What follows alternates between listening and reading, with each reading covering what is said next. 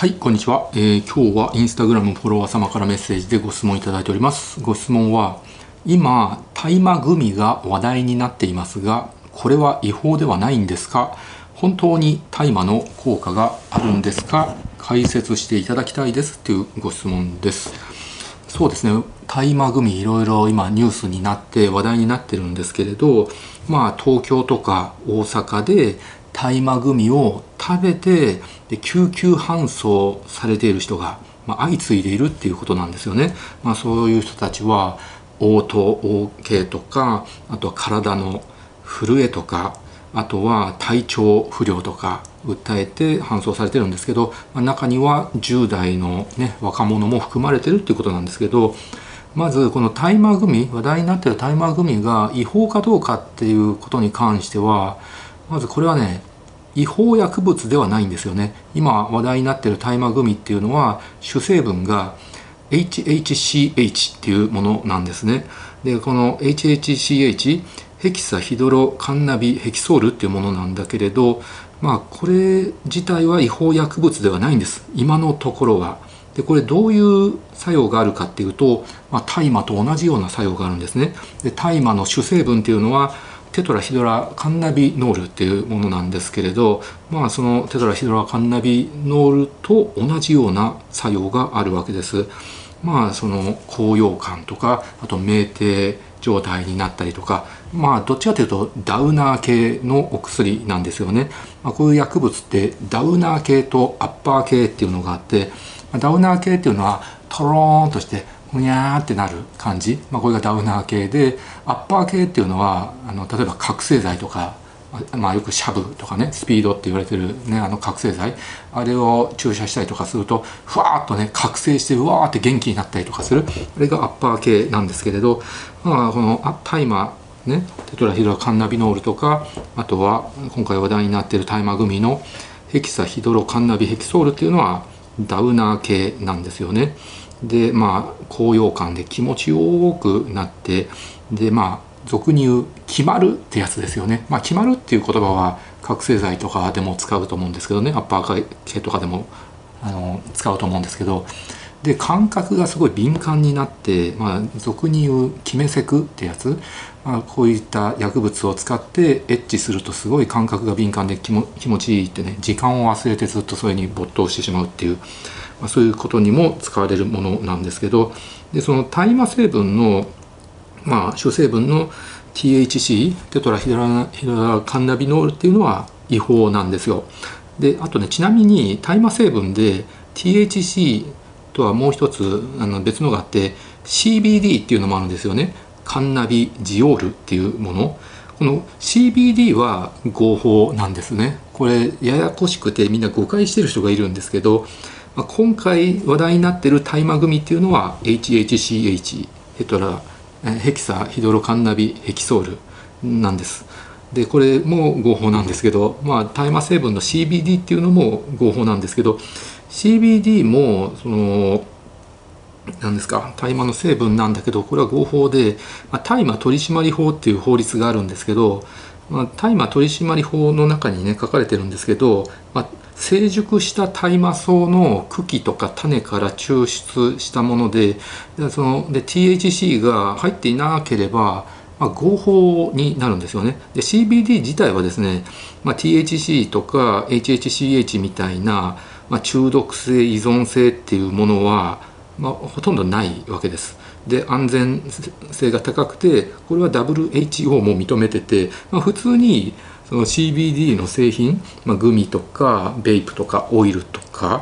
えー、そういうものはアマゾンとか楽天とかデパートとかでも買えて、まあ、僕も使ってみたことあるし、まあ、実際使ってみてもねなんとなくリラックスする感じなんとなく落ち着く感じとかなんとなく体調が良くなったかなっていう感じでまあプラセボなのかどうかわからないレベルなんですよ。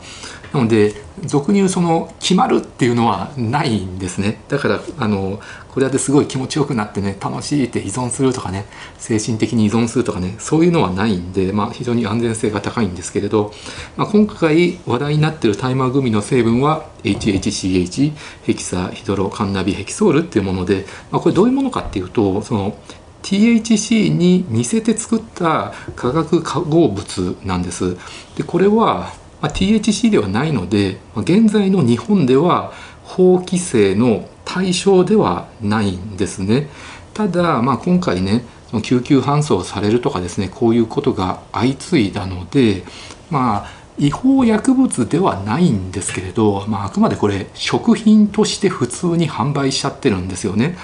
で健康被害が出てるわけです。なので売る側の注意が不十分だったら民事上の損害賠償請求のね対象になるとかあるいは刑事上の責任を問われるとかあと食品衛生上の責任を問われるとかですねそういう可能性はありますよね。まあ、一応なんかメーカーはですねネットニュースで見たら1日1粒までっていうふうに、まあ、注意をしてたらしいんですけど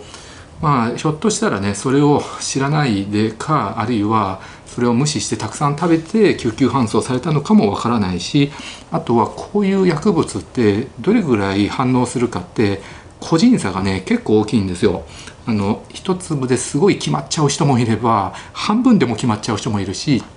あとたくさん食べてもなかなか決まらない人とかもいるわけなので、まあ、個人差があるのでひょっとしたらその許容量をね超えちゃってたのかもわかんない。一粒でも。それはあのお酒でもそうじゃないですか。お酒ガブガブ飲んでも全然酔わない人もいれば一口飲むだけでベロベロになっちゃう人もいるのでまあその HHCH なんかも同じような感じなんですよね。だから個人差があるのでまあちょっとこれ民事上のね損害賠償請求の対象とかにあと食品衛生上のね責任とか問われる可能性はありますけど、まあ、この HHCH 自体は違法薬物ではないっていう状態なわけです。うん、で HHCH っていうのはどういうものかっていうとね大麻の中に微量に含まれる、まあ、天然のカンナビノイドの THCH これはテトラヒドロカンナビヘキソールっていうものなんだけどこの THCH を水素化させたカンナビノイドなんですよねでちなみにその THCH っていうのはこれも最初は合法だったんですよ THCH これもあの THC テトラヒドラカンナビノールと同じような作用、まあ、THC よりも強いって言われてたんですけど、まあ、すごい気持ちよくなる、まあ、決まるお薬だったんだけどまあ最初は合法だったんだけど、まあ、2023年の8月4日に規制対象になったんですよ。で HHCH はこれは新しいカンナビノイドなんですけれど、まあ、やっぱりね新しいものなので海外を含めてその十分な研究データとかね情報がねないんですよ。あのなのでねこの今回の大麻グミも違法の薬物ではないんだけれどやっぱりどんな毒性があるかっていうのはねはっきりわからない。だからやっぱりこういうものをですねむやみに摂取するのは医者としてもお勧めできないわけですね。あとね HHCH っていうもの以外にもね HHC っていうのもあるんですよこれはヘキサヒドロカンナビノールっていうものなんだけどまあこれもですね一昔前まああの2年ぐらい前までかな結構流行っててこれもそのテトラヒドラカンナビノールと同じようにね決まっちゃうお薬なんですよこれはあの THC を水素化したものであとね CBD から変換して作ることもできるんですけどこの HHC は2022年の3月に規制が入ったわけです。なので今現在は HHCH を使う人が多くてまあこれは今のところまだね違法ではないんですけれど結局あのこういう違法ではないけどあの大麻と同じような作用をもたらすものっていうのはやっぱり規制すべきなのでだけど規制するためには厚生労働省がですねやっぱり研究してデータを集めてこれが有害であるっていうことを証明しないといけないわけなのでそれまでの間のタイムラグっていうのが生じるのでなのでまだ HHCH は規制の対象にはなってなくて合法で実際楽天市場とかで買えちゃうんですよね。まあま、巻いたタバコみたいな感じで火つけて使うやつとかあとベイプのやつとかですねあの昨日ね楽天市場で見てみたらね、まあ、普通に売ってましたね。はいなのでまあこういうのは手出さない方がいいですよとまたどんな危険性があるかっていうのもねはっきりわからないんですよ。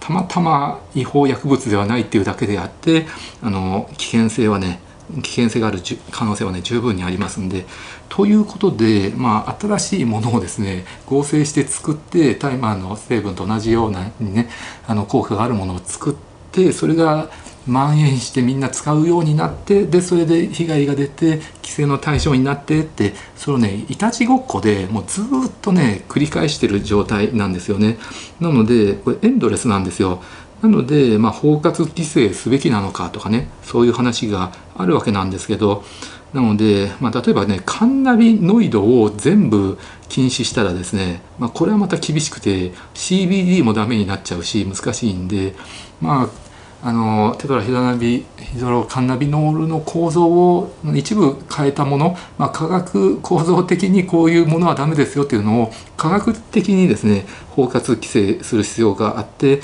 まあ、それを今後ねあの厚生労働省もね進めていくと思うわけなんですけれどね。なので今回ねあの HHCH の大麻グミを販売していた会社のね社長さんもですね結構インタビューに答えてて、まあ、これは違法ではないんだって。で今後も販売を継続していくってねもう結構堂々と発言してるんですよね。だから